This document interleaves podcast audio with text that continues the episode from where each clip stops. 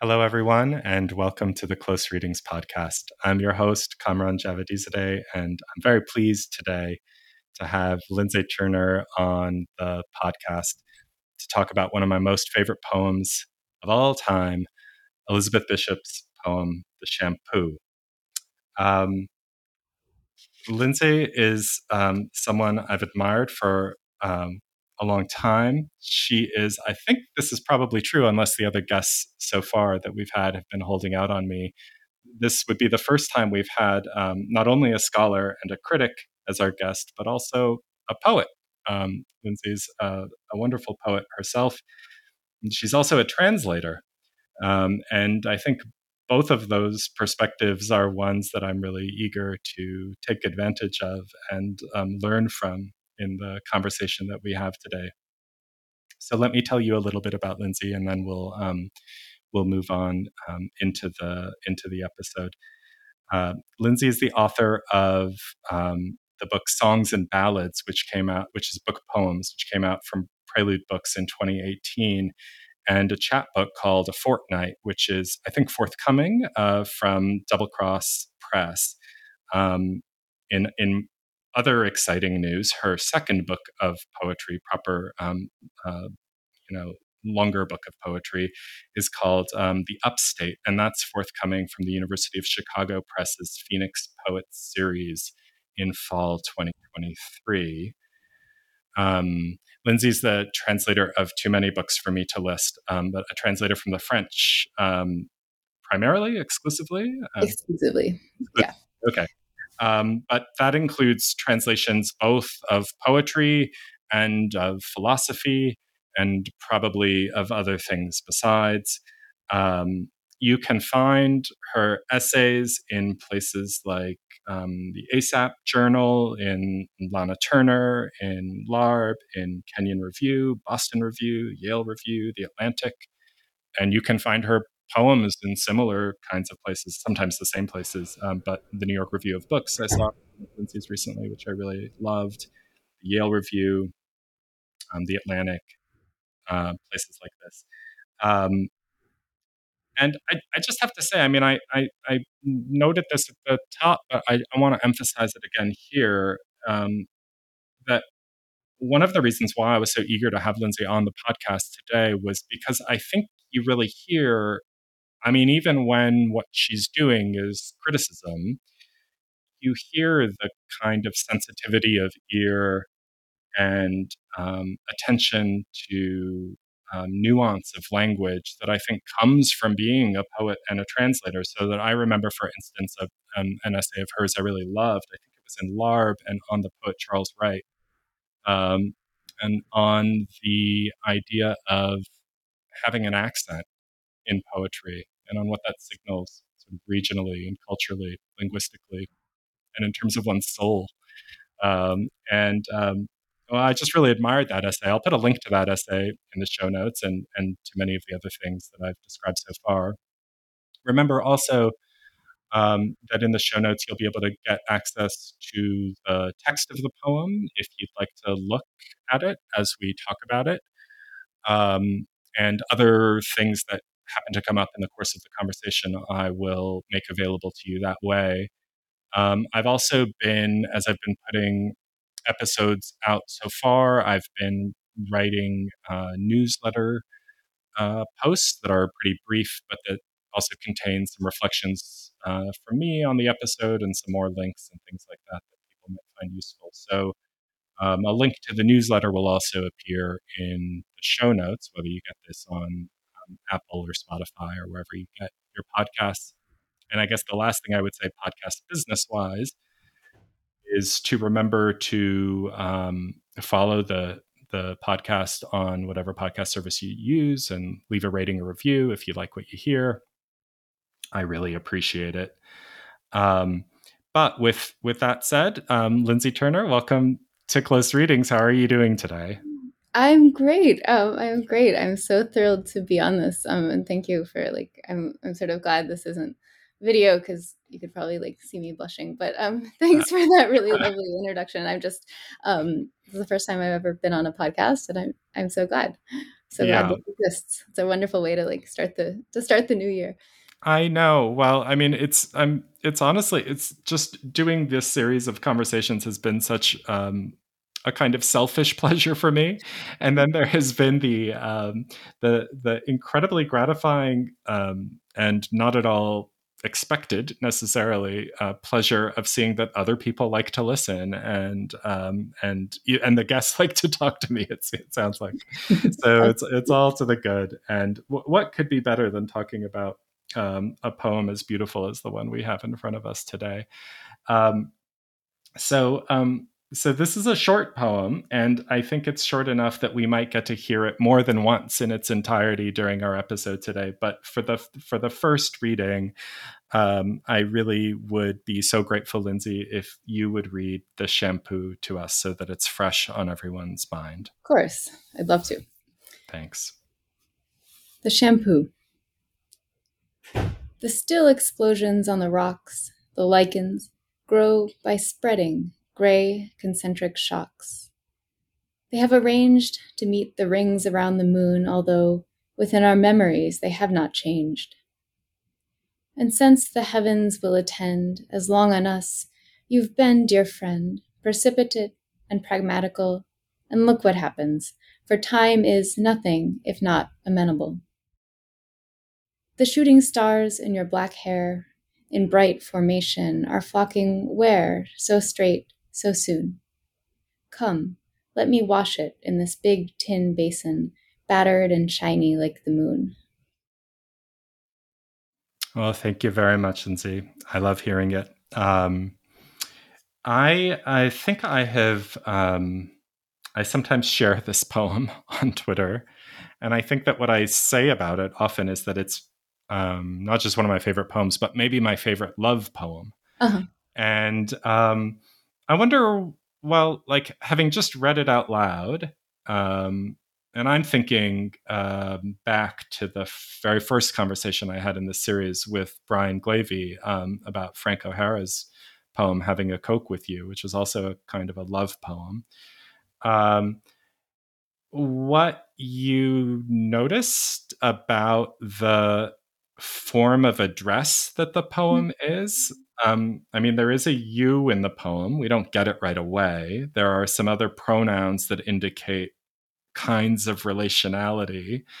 Um, does it feel right to you to describe this as a love poem? And um, if the answer to that is a little complicated, would you share some of what makes it feel complicated to you? Sure, sure. Yeah.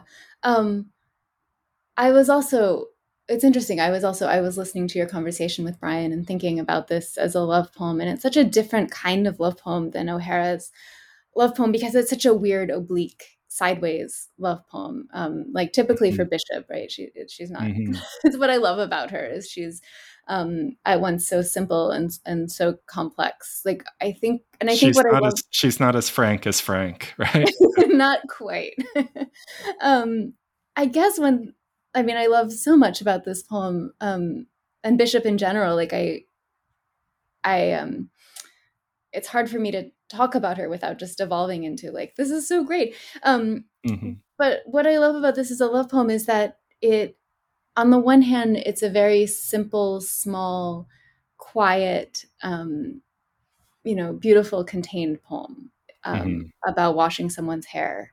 Um,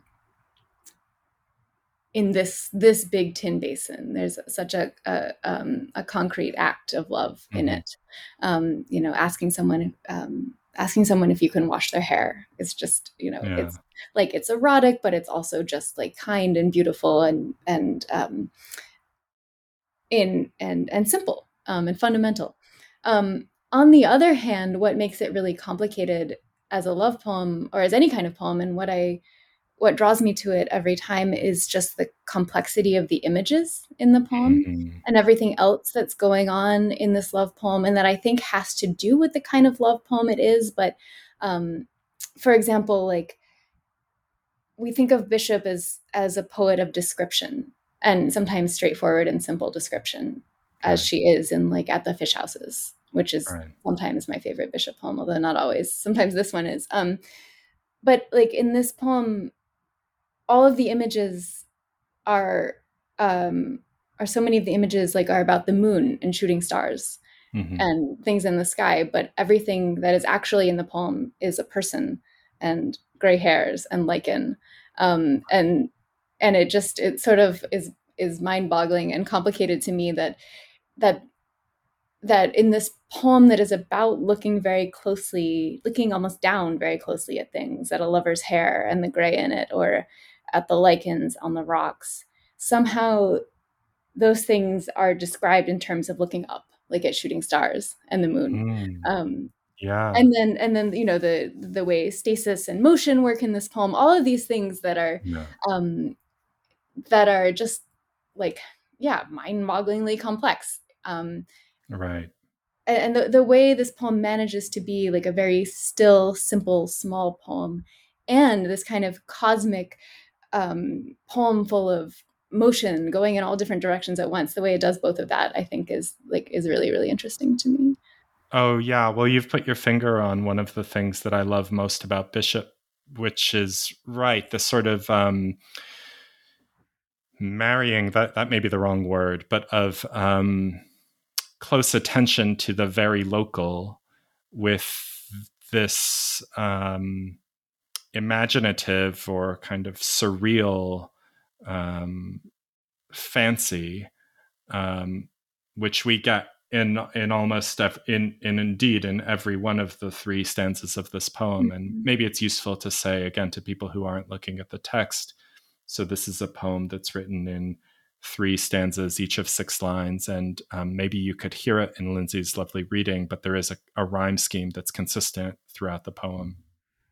And I've discovered when I've taught the poem to students that sometimes they miss the, the rhyme scheme altogether. It's it's subtle, but it's um, it's consistent and and there. Were you going to say something about rhyme, Lindsay? I was, I was because I also, um, you know, I sometimes and this happens with Bishop. Sometimes I'll go back to some of her poems having forgotten about the rhyme because um, Bishop's rhyme is often um, very, very present and very subtle at the same time. Mm. Um, and and this, you know, this is a really, really complex rhyme scheme. Yeah. Um, it's a, a weird interlocking rhyme scheme. I think of Bishop's own making. Um, yeah. But uh, it's not super audible um, and it doesn't structure the rhythm of the lines in the way you'd expect. Um, so I was telling you, I tried to memorize. I did memorize this poem because I uh-huh. wanted to have it like rattling around in my head for a few days before I was going to talk to you, so that I could yeah. think about it all the time. Um, and uh, and it was harder to memorize than I thought because um, because the line breaks and the rhymes don't occur rhythmically or in time um, in the time of the poem the way the, the at the places you think they will.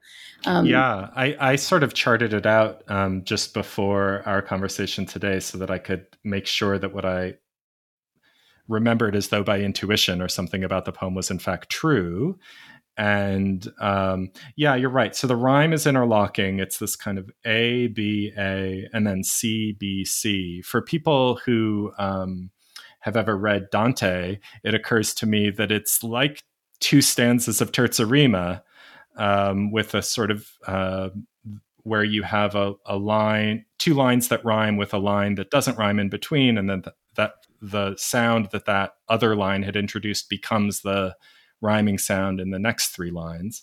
So maybe there that's somewhere in the background here.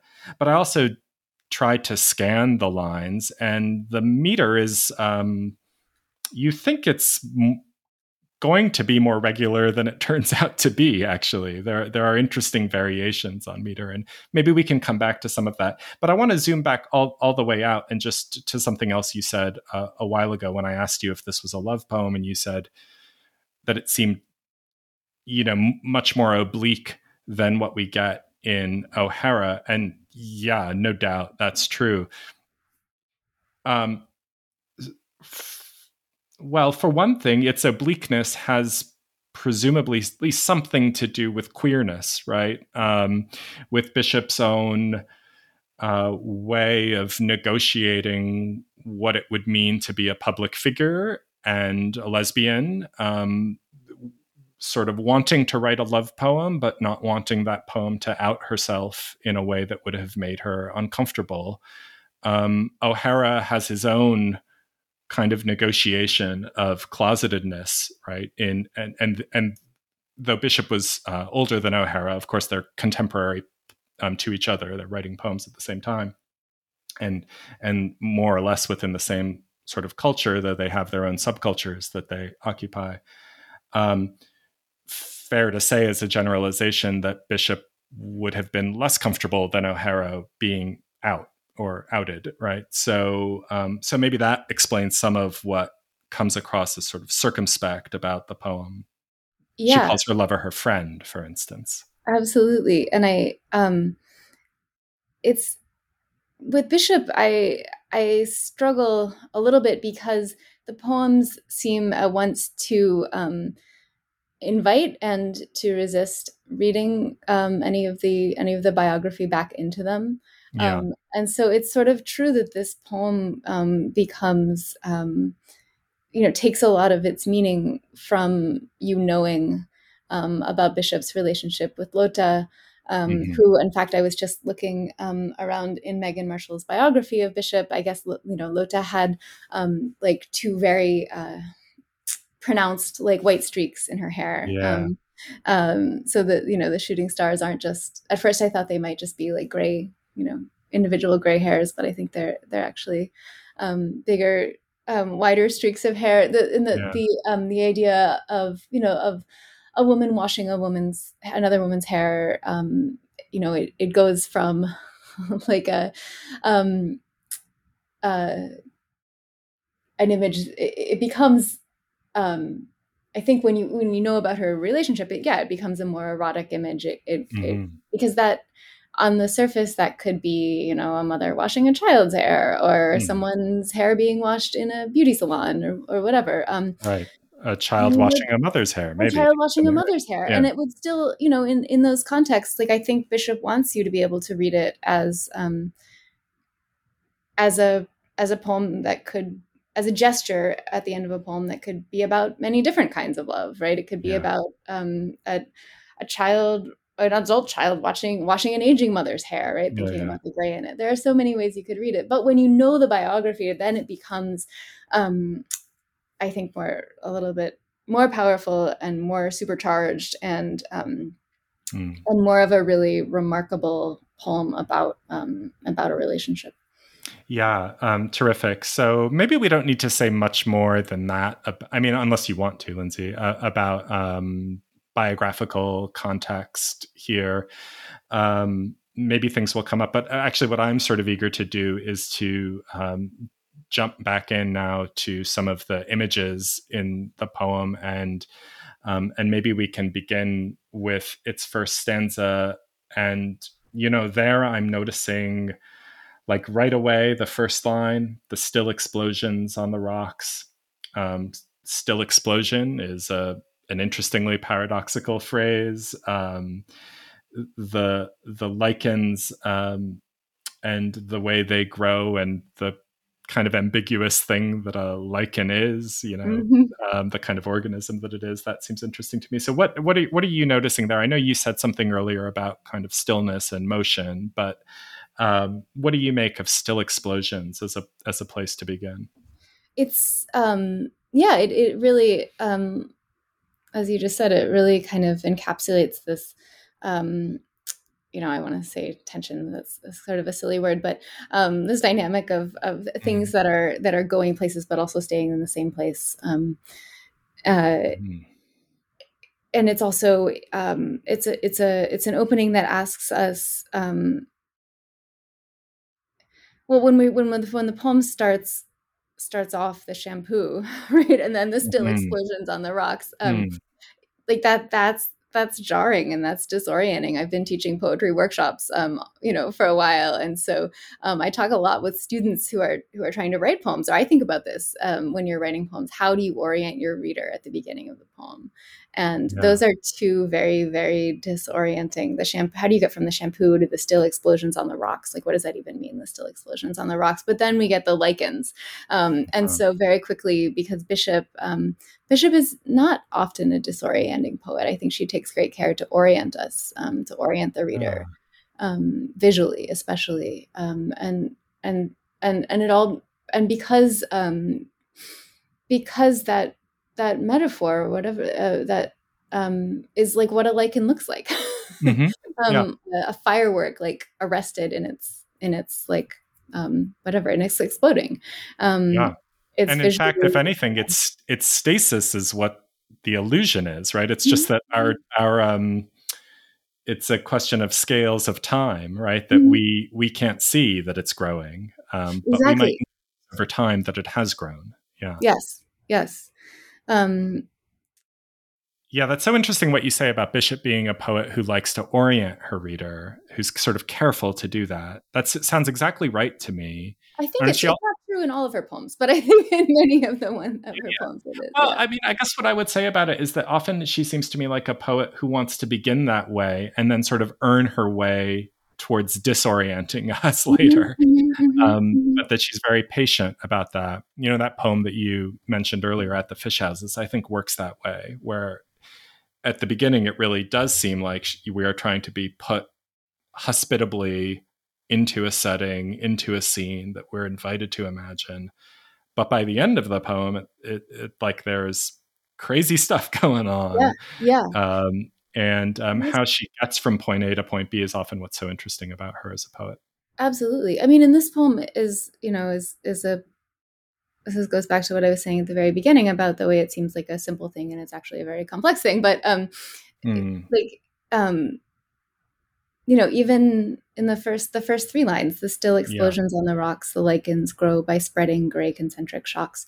Like there's so much um, complexity in that, even though it's just a very very simple description of of as you said what a lichen is and how it moves and how it grows, which is um, something that looks to us like stasis, but is actually um, growing by spreading. And I, right. I, I wonder. I'm curious about how you read um, I've been thinking a lot. This is what happens when you memorize a poem. Um, you try, mm. like I'm trying to memorize where the commas go, and yeah. and I got stuck. Like I think when I was trying to sleep last night, thinking about um, that comma between spreading and gray, and and whether it's that they grow by spreading, right, um, or they grow by spreading gray concentric shocks. right, are um, spreading are spreading. I mean, the comma makes it seem like spreading gray, and concentric are a series of three adjectives all modifying shocks. I think you could I think you could read it that way, or you could read it as grow by spreading and then gray concentric right. shocks. then what's gray concentric shocks do? Yeah, no, I, I yeah. see what I see what you're saying. Um, I I have a question that might focus our attention. I mean, without taking us away from those lines, which I absolutely love, might sort of focus our attention on those lines in a slightly different way. So, I mean, you said that it's disorienting to have a poem called The Shampoo that then begins with the phrase the still explosions on the rocks mm-hmm. um, and and it is it, it would also be disorienting i think under whatever ordinary circumstances one wants to imagine to say that well this is a love poem that begins with a description of lichens uh-huh. um, i don't know rather than roses or something else so um, there i mean there's no um there's no uh explicit attempt made here to say that at least in w- within the first three lines there's no explicit attempt to, made to say that our love is like this or has been like this. But do you think that there's the suggestion that like that's the kind of relationship that that our relationship the the the speaker of the poem and the and the you who's being addressed here have something going on that's that grows in the manner of lichens. Um, yeah. and if so does would that help to explain or maybe explains the wrong word but um, illuminate some of what seems paradoxical about, and interesting to you about those lines? I think it i think it does. Um, I, I think that um, you know, this poem was written, Bishop was uh, let's see, it was published in A Cold Spring in 1955. So Bishop mm. was um, probably in her 40s when she was when she was writing this poem, um, and it it feels to me that it's very much about time and aging and the way relationships change over time, um, which is um, often or, or, can be um, slowly and almost imperceptibly. And um, it seems, you know, th- that that line, although within our memories they have not changed, um, is the 1st mm-hmm. time the us comes into the poem, or the first time we get a hint of a of the relationship this poem is about. Um, and what we know is, you know, is that this um, this relationship is one that lasts, um, that has lasted um, I'm not sure how long they had been together at this point. Um, yeah, I mean, it, it, wouldn't have been very long. No, I don't it, think so. But it, interestingly, it might have felt like it. I mean, Bishop went to Brazil in 1951. Mm-hmm, um, And I don't know exactly when the shampoo was written, but you're right that it comes out in her second book, which was published only a few years later, and um, and it would not be until the next book that the questions of travel that the that the whole book would be dedicated to Lota. Right. right. So here, I mean, it's interesting because it seems like on the one hand, yeah, this is very much a poem about. I mean, I don't want to make it sound depressing, but it is what it is, like middle-aged love. Yeah, right? oh, it absolutely is. This is why it was this part of why I like it. yeah, yeah, me too. I think um, so. But the other thing is that um, maybe it's about middle-aged love that's also new love in a mm-hmm. way, mm-hmm. or um, and and there's a kind of paradox in that, like a a kind of fresh love that comes at a moment in life that on its own doesn't feel fresh or new or mm-hmm. young mm-hmm, you know mm-hmm. i think that that fits with the, with the um with the the kind of general general idea that is in, that runs um, throughout so many of the images in this poem of mm. of um of a, a, you know this kind of like excitement or um, energy or eroticism in the in like the the very ordinary or the or what looks like a static kind of boring moment of life or something like that but, right so yeah. then the idea is that like um if we're looking at the lichens growing on the rocks you know behind this beautiful house that um bishop and lota shared in brazil that we that that's an ordinary thing to look at um, nothing could be more um, grounded in a way than that, literally. But the the um, second half of the first stanza suggests that the very ordinary, literally imperceptible growth that we're witnessing there has a kind of extraordinary reach. That that there's some um, celestial kind of ambition that's encoded in the you know minute day by day growth of these lichens completely which is the same i think the same motion the same trajectory that's in the shooting stars in your black hair right the gray hair yeah. has been turned into into you know the the um, kind of uh, beautiful miraculous ephemeral um, yeah organize this is a poem about organization too right in bright oh. formation oh. gray concentric shocks the way things um, organize themselves in these kind of celestial patterns, um, even though they seem, um,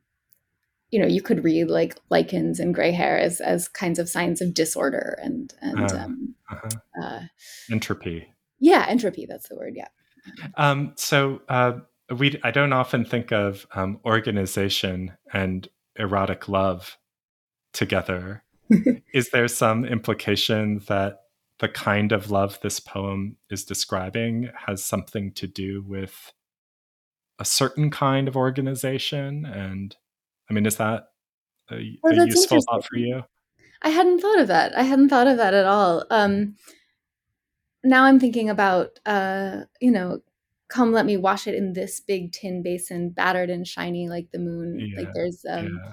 I don't know if order is the right word. There's a sense of routine there of you know yeah. cleanliness. This is a uh, this is like a an, an ritual also.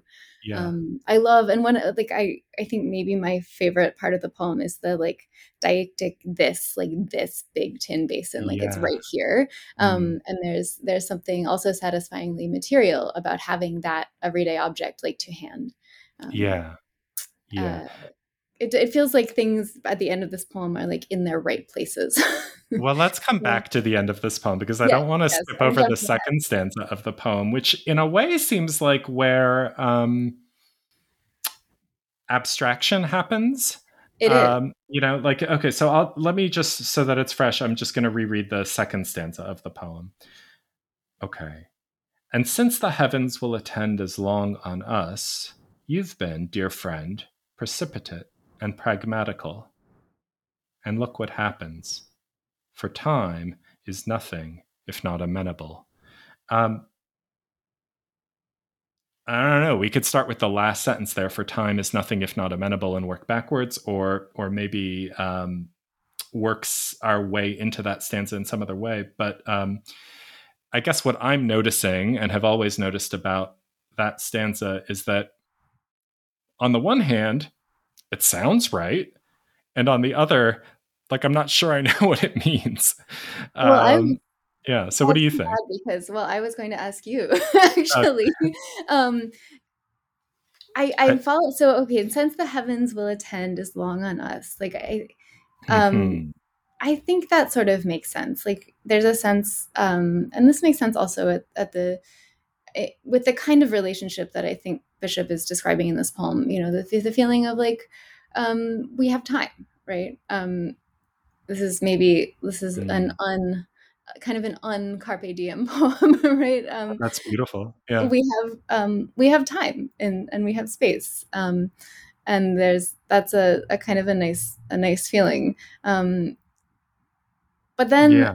I'm not sure, and I I looked I, I have looked up a few times like precipitate and pragmatical, and I'm I've been trying to figure out whether they stand in parallel or in opposition. Um, yeah. It, so so oh sorry. Go ahead. Oh well, because precipitate means could mean like decisive or quick mm-hmm. to act, and pragmatical, um, you know, wise. Um, what is it? Practical. Um, mm-hmm. I'm I'm not sure what to do. It sounds right, like you said. Mm-hmm. Um, yeah, I'm willing to say like this is a description of this person who is both precipitate and pragmatical, um, both. Uh, um,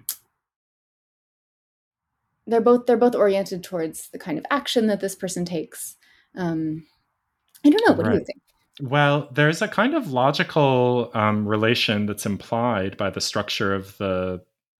Um, sorry, I, I, what could sound more dry than using grammatical phrases like this? But anyway, b- by the independent clause that comes in the first four lines of that second stanza. So where we that end with the word pragmatical, where we get a semicolon, right? But mm-hmm. the idea is, and since the heavens will attend as long on us, you've been doing as though as though it's because of the what you described in, so beautifully a moment ago as the idea of we have time or mm-hmm. um, this is the anti carpe diem poem right mm-hmm.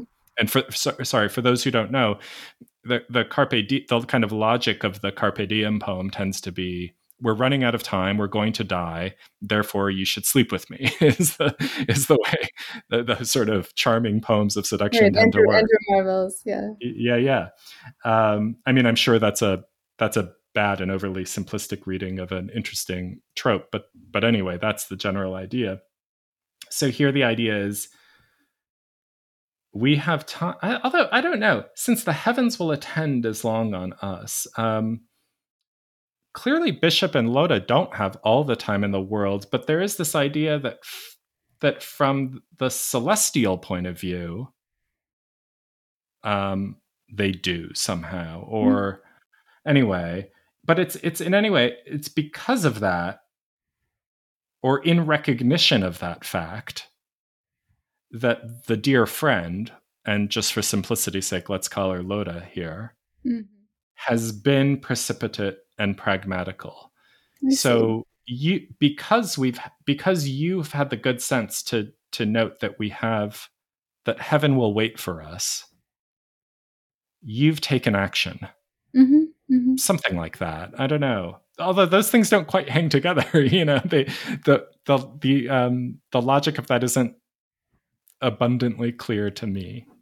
It's it also depends on how you read and look what happens, right? You could yeah. read it as something and and and you know knowing what we know about bishop and and knowing in general the tone of her poems and the way she seems to see the world it, it's easy to i think read and look what happens as a as a um, as a statement of disappointment or at least of mm. as a kind of wry acknowledgement of the way things are and yet um, mm. i think there's a lot to suggest um, that this poem is about um, is, is like really really all in in its love poemness in that yeah. moment that it's it's yeah. saying and what happens here we are like here here i am like writing this um writing this queer love poem in which i in which i command the you in the poem to come um mm. and let me wash their hair right um, yeah and in and in which we are a we and an and an hour right? right yeah yeah look what happens might mean um and look here we are together. Mm-hmm. look what happens might be look we've gotten old in and look, a couple and look what happens yeah and and that's you know and that also for time is nothing if not amenable. Yeah talk about that sentence please. What, what, thoughts, what thoughts do you, so, and so it's worth saying also again for people who aren't looking so that's the sentence that comes in sort of the second half of the fifth line and then the sixth and final line of the second stanza for time is. Is is where the line break is. And the word time is capitalized, which is an unusual thing, I think, for Bishop to do to to mm-hmm. um, make uh, a noun um, substantive in that way or abstract in that way. So, what does it mean? I mean, so to be amenable means to be what um, agreeable, agreeable, or to be changeable, yeah. um, uh, accommodating.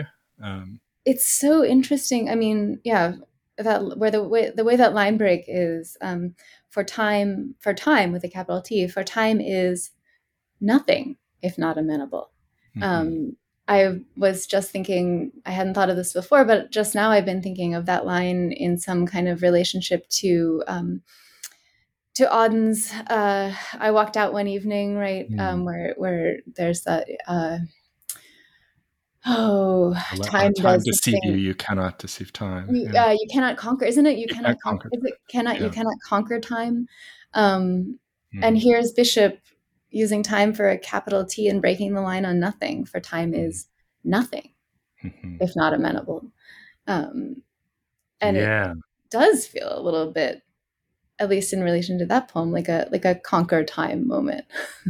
yeah. yeah. I wonder. Right. Yeah. Yeah. So so is is it that or is it that like time will go along with whatever plans silly humans make or mm-hmm.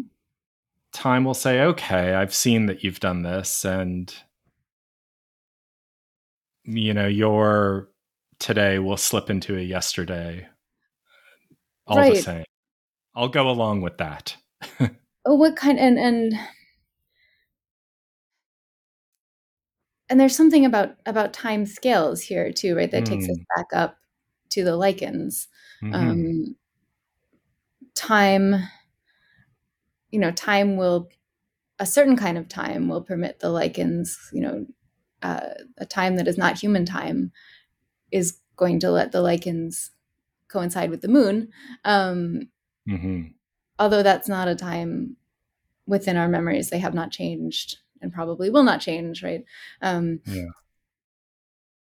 Yeah, yeah. So, so I, there's there's something about the way time is time is relative, or time is um, time is mm. flexible, mm-hmm. or time um, time isn't as straightforward and linear as we thought it was uh, when we think about it from the point of view of lichens and the moon.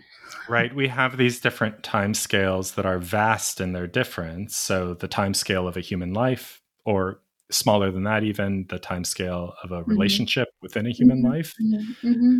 Um, but then we have um, these sort of um, the time scale by which lichens grow and spread over rocks, which is longer than that presumably. I guess I don't actually know. I don't actually like know. in time scale is. Um, it seems that way anyway. Um, but then, of course, there's the much vaster and more cosmic kind of time scale of um, the orbit of the moon around the Earth and of the solar system and the, the heavens, quote unquote. Um, but maybe the idea that's introduced up in the first stanza is that um, th- though they are vastly different, those timescales are somehow concentric, mm-hmm. right? Mm-hmm. So that you have a small one at the center, and then in rings that grow around it, these larger timescales that sort of include the smaller ones and share a geometry with them somehow, I but are but are on a vastly different scale. That seems right. That seems yeah. right to me. I um, I, I've said this before. I often um, it's I it, like I don't when I'm writing poems or when I'm reading poems. Um, I tend not to. I'd rather think about space than time. Yeah, um, and I I find it really really hard to think abstractly about time. Um, and here we are with Bishop like coming up with you know theories of time. But she asks us to this poem is sort of asking us to go it's so interesting also that it that the poem um that this third stanza exists right that she takes us yeah. from the lichen so that it's like kind of sandwiched this this like a very very abstract stanza um, yeah. that's making some very very complex arguments whatever they are about the nature of time itself and human time and yeah. and the time of the natural world and the time of a relationship um, mm. that that's that that kind of thinking is sandwiched here in the middle of this um, you know of this very concrete love poem yeah um, and i wanted to yeah mm, go ahead please no i wanted to bring this in so i was just i said i was just looking at the biography and i just want i wanted to like um i've sort of been dying to talk about dying to say this but so um apparently bishop sent this poem to the new yorker um, and it came mm-hmm. back because uh Katharine White said this is this sort of small personal poem that doesn't quite fit into the New Yorker. Um. And then she sent it to poetry, uh, and she she said to someone like, um, "Oh, the, that's the biographer who says uh, Bishop says it, I thought it was easy enough to understand, and the biographer says too easy, perhaps." Um, uh. And I read that, and I thought, I don't think this poem is easy at all. No, I don't I think, think it's middle easy. stanza is is um, is really mm-hmm. hard. mm-hmm. It is really hard. Uh, yeah, and it's fascinating and um, instructive and um, useful, I think, for poets out there to know. Right, this poem got turned down by by the New Yorker, um, where, where Bishop, the New Yorker, and poetry. And poetry said something like, "We never." I, Marion. Uh, Karl Shapiro said, I never thought I'd see the day when we would reject a poem of yours, but we do so daringly today. yeah, yeah, yeah. Um, shocking decision. So um, so sometimes the, even the, the very good editors don't get it right. Um, it was so interesting to, for me to hear you say that in your own poems you're um, you much prefer to think spatially um, than temporally, or to think about space than about time. And I, you know, I'm sort of tempted to ask you to say more about that even in your own poems but maybe we can uh, apply that uh, awareness that you bring um, to this poem in which it seems often like time is measured spatially right so mm-hmm. the passage of time is measured by the growing concentric circles of the lichens right or is measured by the the uh, growing streaks of gray in someone's hair um, let's. Um, well, I was going to say um, maybe we should read the third stanza again, but actually, maybe now is a good time to listen to the whole poem one more time, including that third stanza. But we have a surprise for you today, which is that um, for um, I, I, I found um, a recording not of Bishop reading the poem, um, sadly, but um, but instead of a of a poet who was Bishop's um, very good friend, reading the poem um, on the occasion of a memorial for Bishop in I think it was 1993 in Key West. So you're about to hear the poet James Merrill read the shampoo. This was a poem that he loved and that he wrote a kind of homage to. So, people who are curious about that, um, I'll put a link to the poem that Merrill wrote, sort of modeled on and borrowing a rhyme scheme and, and set of thematic concerns, let's say, from the shampoo, a poem of Merrill's called The Kimono. Um, but let's listen to Merrill read the poem, and then Lindsay, we can talk about the third and final stanza as a way to end. Okay, here's Merrill. Shampoo.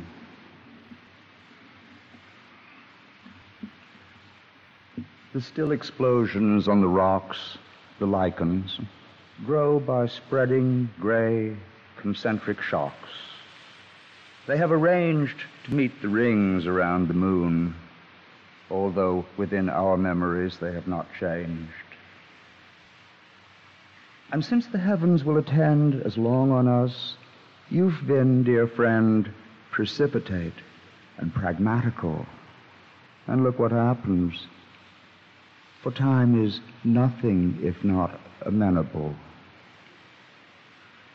The shooting stars in your black hair in bright formation are flocking where so straight, so soon. Come, let me wash it in this big tin basin, battered and shiny like the moon. Lindsay, um, what do you notice in Merrill's reading? Um, just first oh, of all, before we dive into that third stanza. Um, well, uh, you know, you you uh, primed me for it by talking about accents, but I just love his, yeah. his accent where he's uh, where you look what happens. yeah, yeah. kind of drops a syllable there. Um, his, that mid-Atlantic I, sort of moneyed accent. Yeah, it's so amazing. I used to have like on my iPod ages ago a recording of him reading The Black Swan, and it would just kind of come up in shuffle rotation, um, and and then suddenly there'd be Merrill going The Black Swan, and like you know mm. his his I would listen to his voice forever. Um, For people who haven't heard um, Bishop read before, if if we'd had a recording of her reading this poem, it would have sounded very different for I think from what we just heard from Merrill, Right, Bishop sort of claimed to hate to read her poems, and she read like it, right? So she read like she was trying to get through it. Her readings tended to be very flat. Having said that, I love them. Whereas Merrill, um, is often celebrated as being a very expressive and kind of dramatic reader. And yes, one in this sort of accent. So say say more, Lindsay, about what you what you just heard in the recording we played. Oh well, I was I, I also love Bishop's. I also love Bishop's reading because I think she reads she reads very simply. Like she doesn't mm. she doesn't perform. Um, mm. She just reads what's on the page. Um, whereas Merrill, I think you can hear the way his voice modulates, um, especially since we want to focus on this last stanza. Yeah, yeah. Um, you know, the way his voice kind of modulates um, when when the poem moves um, from the kind of interrogative to the inter- in, in, interrogative from the yes to the mm. imperative um right. come mm-hmm. um you know he's like um and he's he's playing up the and I think in that same reading he talks about this poem um, as um, you know as a gay love as the gay love poem that it is, and he's mm-hmm. he's playing up the um, you know the intimacy there at the end. Yeah, yeah, yeah, and, yeah. Yeah, no, that's that that's that's beautifully said. Um, so so one thing I I'm just now sort of n- noticing as though for the first time, though I'm sure I had recognized it in some way earlier, and this is a poem, like I say, that I've that I love. This is a poem, in fact, that I once had a friend, a very dear friend, ask me to read a poem at her wedding and and invite me to choose the poem that I would read at the wedding. And this was the poem I, I chose. I remember it led to a a, um, a moment in the, at the wedding reception when a, a, drunken wedding guest accosted me. It's sort of like the rhyme of the ancient mariner, except it doesn't go that way. Uh, uh, accosted me and said, "What was the shampoo?" and I said, "Well, what do you mean?" Was, I guess I guess it didn't seem clear enough to him. Um, but it's a poem I love. It's a poem I've taught. Um, and and right now, what I'm noticing is so the shoot the shooting stars in your black hair. I guess easy to see how that's a a lovely kind of figurative description of streaks of gray that are forming in someone's hair. And we can think about what it would mean to refer to a lover's gray hair as shooting stars. Um, in bright formation are flocking, where so suddenly there's like a second figuration that happens where if what we're talking about are streaks of gray in hair, at first they're shooting stars, and now without ever having named it, they're birds or something mm-hmm, mm-hmm, flocking. Mm-hmm. I mean, shooting stars don't flock, in other words. Um, so straight, so soon. And now I'm wondering is there a is there some i don't know we've talked about this as a queer love poem what's the sudden anxiety about um, so straight and and the mm. so soon makes me think that whatever we you had said i think quite rightly in the second stanza about this not being a carpe diem poem mm-hmm, mm-hmm. now maybe there is a i don't know a kind of anxiety suddenly in the first four lines of the of that third stanza about aging or about uh, um, even the uh, kind of anxiety about abandonment mm-hmm. or um, you know where are you going? Or are you are you going away from me? That that kind of those you know familiar feelings of of um, jealousy and worry that can creep into even the most um, happy love affair.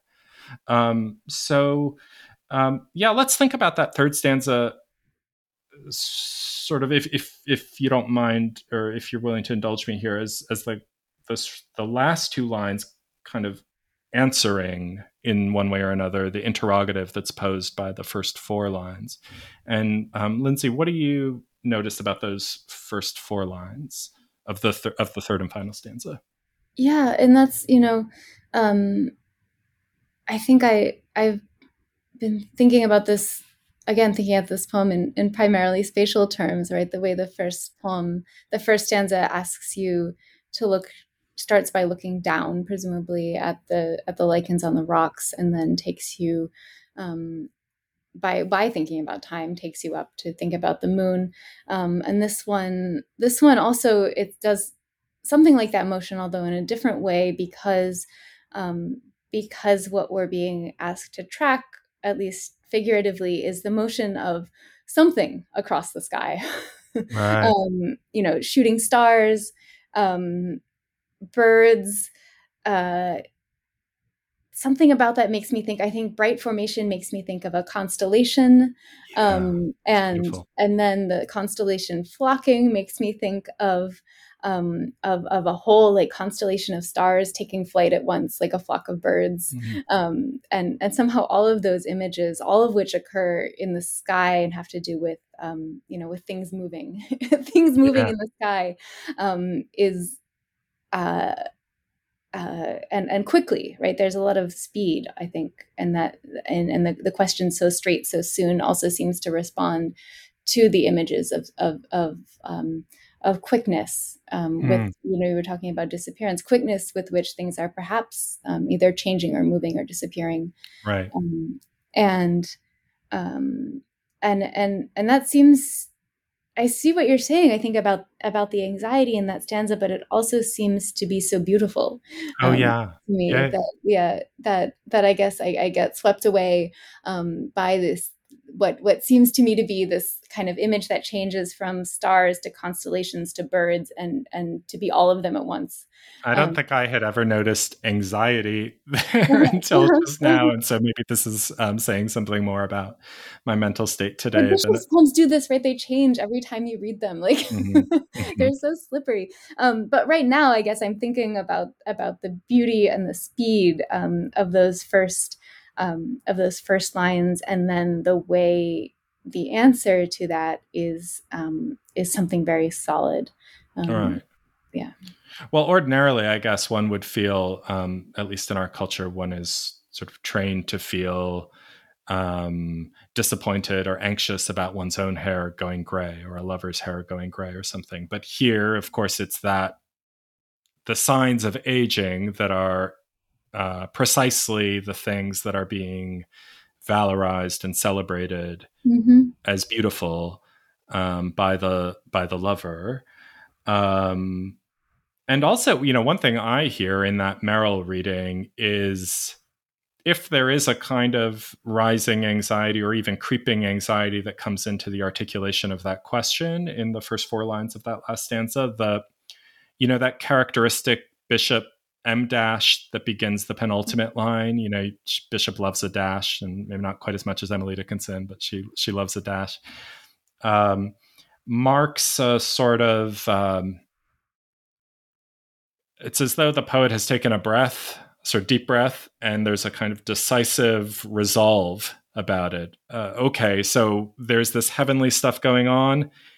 Now I'm going to bring us right down to the kind of homely and everyday and practical and right. um, decisive. And it's also, you know, it's also an address um, an address or a, a, a, loving command right to the to the loved one to the beloved um, at this yeah. at the end you know that the perhaps it is like the response to to the anxiety is to say to the person you love like come come here yeah. you know come here let me wash your hair which is a wonderful uh, a yeah. wonderful response i think and and also to the, these questions of of of time and motion and scale and and and and the place of of um, of the of human the human experience of time in the greater scale of of the way time works, right? Um, is to to like like it really is a poem about um, on some level like or it had a poem that has its head in the in the stars by the end, and then yeah, and then, and then um, the way that concludes um, in this poem at least is is you know